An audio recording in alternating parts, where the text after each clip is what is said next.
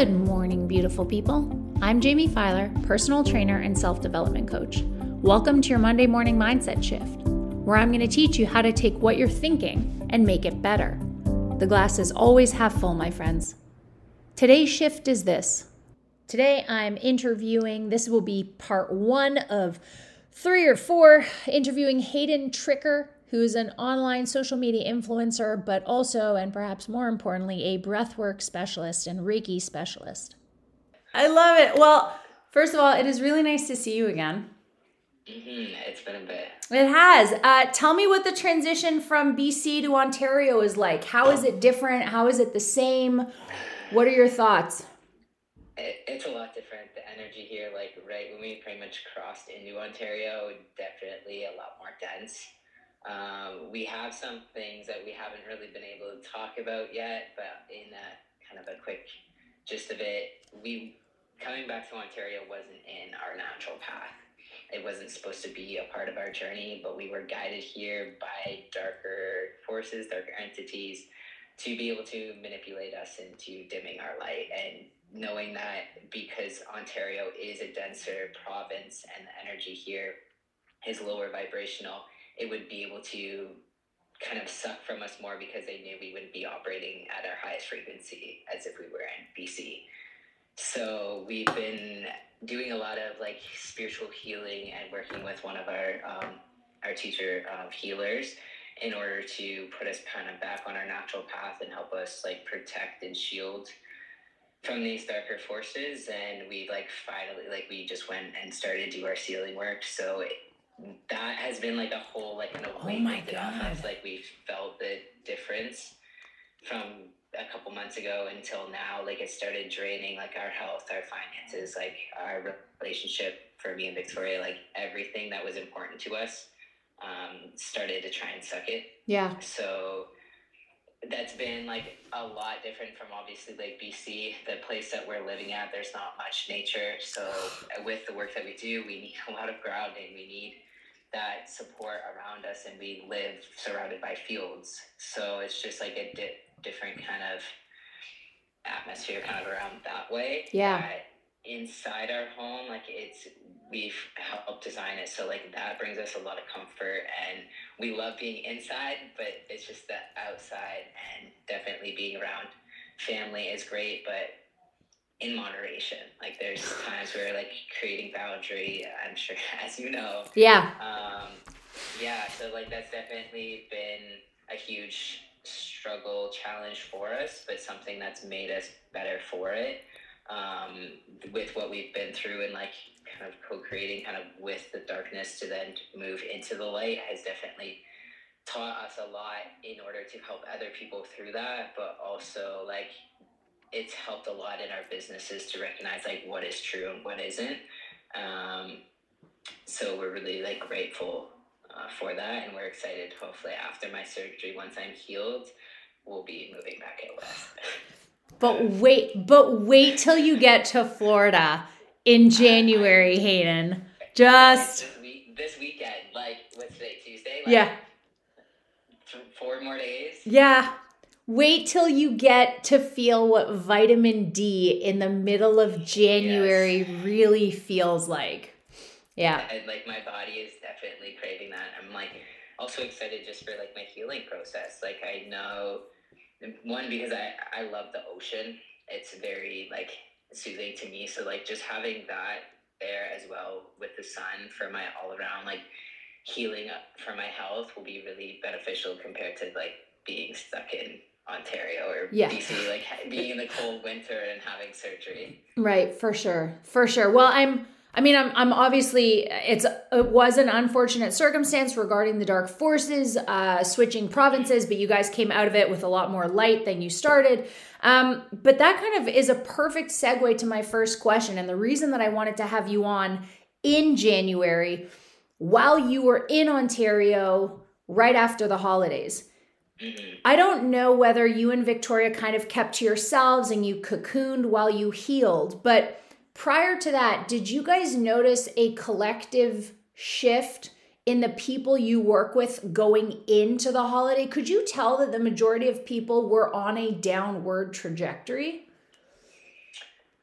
Um, I don't know if necessarily like a downward, like kind of spiral within that because like working with them, like I could.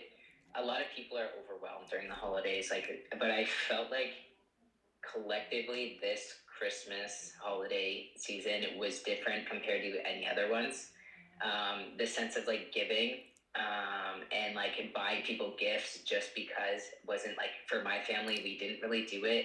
Because honestly if you look around like what do we really need? Yeah. Anything we we have at the, the tip of our finger to buy in that second. So the most people don't need anything and it's more about giving from the heart and like giving what people actually need so whether that is like donating or like not even expecting anything to be received back and just kind of tuning in. Like I feel like the best gift this year was presence. Yeah. Like that's really the only thing you can't put a monetary thing on is giving your quality time and presence to someone. So that's what we really focused on with our family is just showing up to be there. Like we haven't the past two years we've been in BC, we yeah. haven't been in close proximity. So this year we just really focused on like how can we bring ourselves and have this presence of quality time instead of it all about like external gifts and this whole sure. like thing that Christmas is about and stressful and shopping and whatnot. And instead just focus on the intimate relationships you have and spending that time with family. And this year was a lot different with Victoria's side and even my side. My grandma passed away in October, I think it was. And then Victoria's just passed away like right after Christmas, like Boxing Day. So it was really about just spending as much time with that family yeah. as we could because it was our intention of coming back to Ontario. And with my clients, I kind of, because everyone in your field is usually a mirror kind of of you and going through similar situations. Um, so I felt like some of my clients were kind of headed down a path, but we were able to like correct them and like through awareness, just being aware of that. Like, what type of triggers are coming up with during the holidays? What type of feelings? What type of sensations, blockages, any of that? Like, let's work through it and make sure we're headed in that, that right direction. I love that. I love that. But then so so it went well. You gave the gift of your presence. You were able to talk some of your clients down from the ledge, showed them what was important this season. You also mentioned setting boundaries with family. So, what was the process of obviously simultaneously enjoying your family's company and in, and up to a point though? Like how how do yeah. you set that boundary? Uh, it's being really in tune with yourself. So we usually get to a point that like our bodies just say like no more.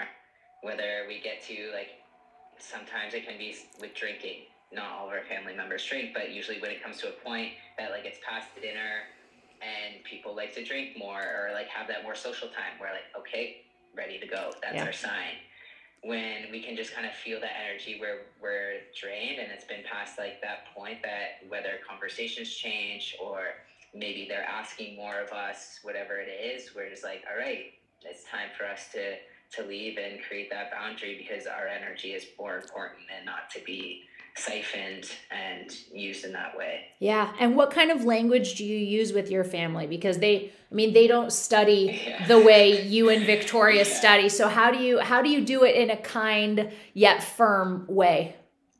Um I'm just trying to think of it like an actual scenario that we um, that we've just kind of went through.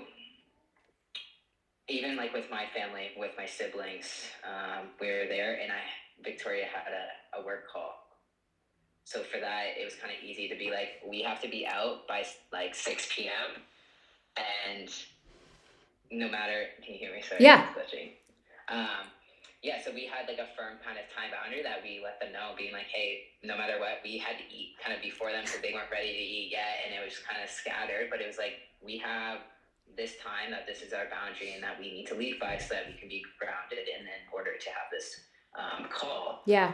Um, a couple other times have been like at Victoria's parents where it just gets to this point where we're just like they ask us maybe to stay or to go do something else with them and then we just say like no sorry like um, we have to go home yeah like it's just really saying no for whatever they're asking if it's not in alignment with us and to overstep kind of that boundary in our energy mm-hmm. it's just simply saying no i don't have the space for it i love that and then how do you how do you uh, i don't know if heal is the right verb but how do you get over the feeling of guilt that some people might feel in saying no to a family member, especially if it's one they've let's say, you know, flown across the country for or the other family member flew across for that. How do you how do you navigate guilt specifically? Um, sorry, I'm just going to Totally okay. It was just skipping. Um, but for the guilt, usually there's always like that root cause. Like there's always something deeper than just being able to feel like I guess guilty with saying no. So usually what I do, like I work through that first and anyone that had like, if say that's coming up, when you set that boundary, just knowing like why you feel that way. When is the first time that you set that boundary and felt guilty for it? When was that time like maybe someone made you feel guilty for doing it? Maybe that was like your parents, maybe that's in this situation they're kind of guilt tripping in. Well, you haven't been here any other Christmas, so like, why don't you just stay this one? Yeah. It's really coming down to like, if my cup isn't full, like I can't give from that space. So yes, I've spent the amount of quality time that I possibly can with you, and if that's not enough, then that's your own work to do. And I will go home and I will fill myself back up, and there will be another time that maybe tomorrow I will come over and I will be in a better place to receive you, and vice versa. I will be better to give. Um, so I think it's just like tuning into like where that energy is coming from, why you're feeling guilty about it, and when you like you've allowed people in your past to overstep that boundary. The concept in and of itself is so simple. It's awareness. Mm-hmm. It's awareness plus forgiveness equals boundary. And yet, yeah. the ability to implement it seems so overwhelming and difficult and comes with a whole host of probably childhood trauma that you're like, you know what? It's just easier for me to suffer through than to try and unpack, right? Or to deal with my mother's yeah. wrath.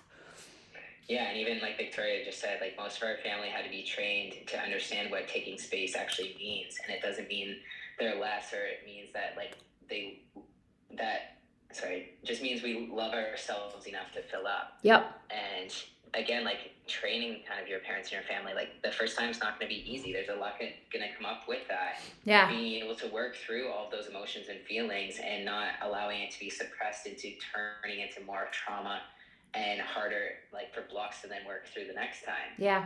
Yep. And each time it's going to get easier. Like the first time is going to be very uncomfortable to say no.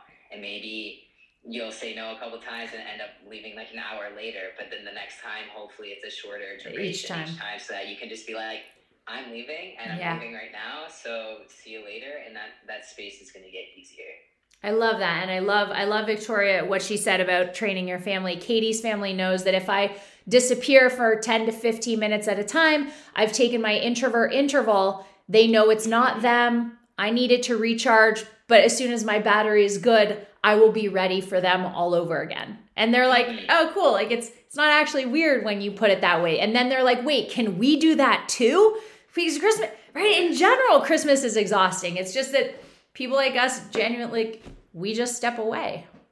Yeah, and it gives them the permission to also like look at themselves and for some things that may be coming up because a lot of the times we numb ourselves to any of those feelings and aren't even aware of our bodies or what our energy level is or the tension or the pain like day to day type of things not even with family. Yeah. So when we finally have that like moment of silence or reflection to tune in to be like how am i feeling right now am yeah. i tired am i hungry am i thirsty like what's kind of going on let me answer all those questions yeah recharge have that space and then go back into whatever you're doing Oh my God. This is so perfect. Okay. And yet, yet another perfect segue when you said, you know, people have to be aware of what their bodies are telling them. Am I hungry? Am I thirsty?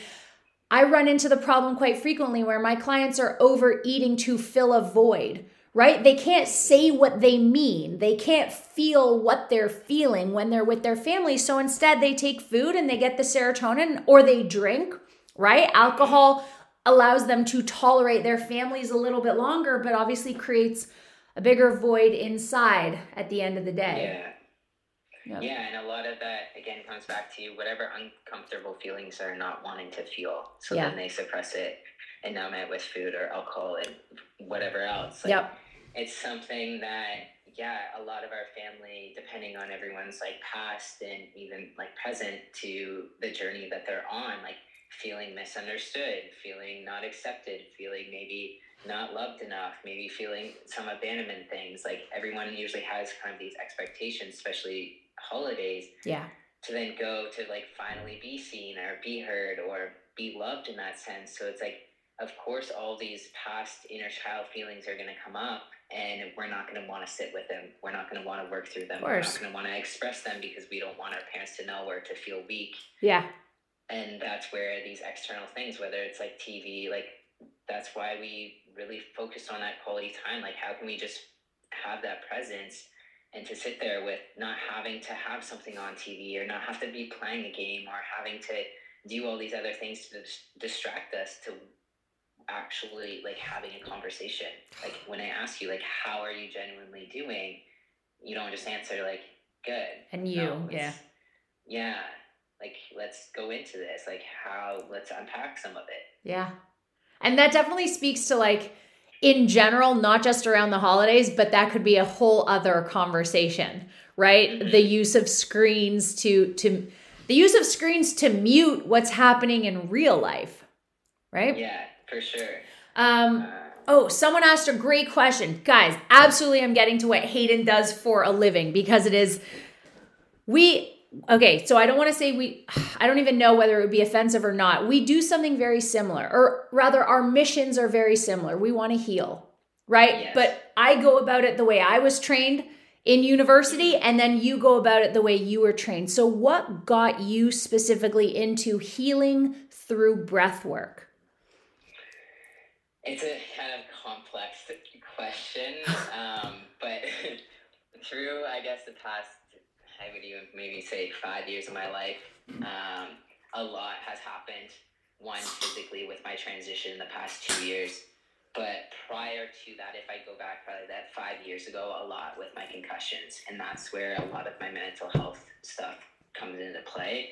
Um, I dealt with a lot because of my concussions and through sports and being secluded and having a lot of the post um, like brain injury symptoms and concussion symptoms that still impacted me on a day to day. And I won't go into too much of that right now because I'm talking about the breath. But um, when I moved out to BC and I found Victoria and we lived there, I was she was awakened first in her spiritual awakening, which made me start to meditate, connect with myself more, begin on this like inner journey. And breath kind of found me. One of my first um, mentors, teachers, he was the one that started putting me through like some breathwork sessions.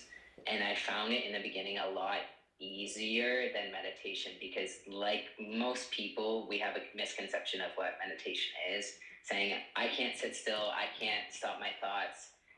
XYZ, whatever, I just can't meditate. And that that was me in the beginning. Like I was like, I can't do this, but Victoria made it like a non-negotiable saying if you're gonna date me, you need to start to figure out something to like meditate. Yeah. And through that process, I started being able to unpack a lot through breath work. And in one session, it made me feel more alive than I've really ever felt. And using breath in meditation is also a powerful tool with intention to be able to access deeper levels of yourself. And through the science of it, you're changing your brain waves to access altered states that really only psychedelics can do yeah. So it's a really kind of profound thing that you have the ability to access that within yourself without anything external. And that's your Monday morning mindset shift. I appreciate you listening. If you loved what you heard, subscribe, like, share, and tag me in stories about this podcast. I'll share back. Until next time, the glass is always half full, my friends.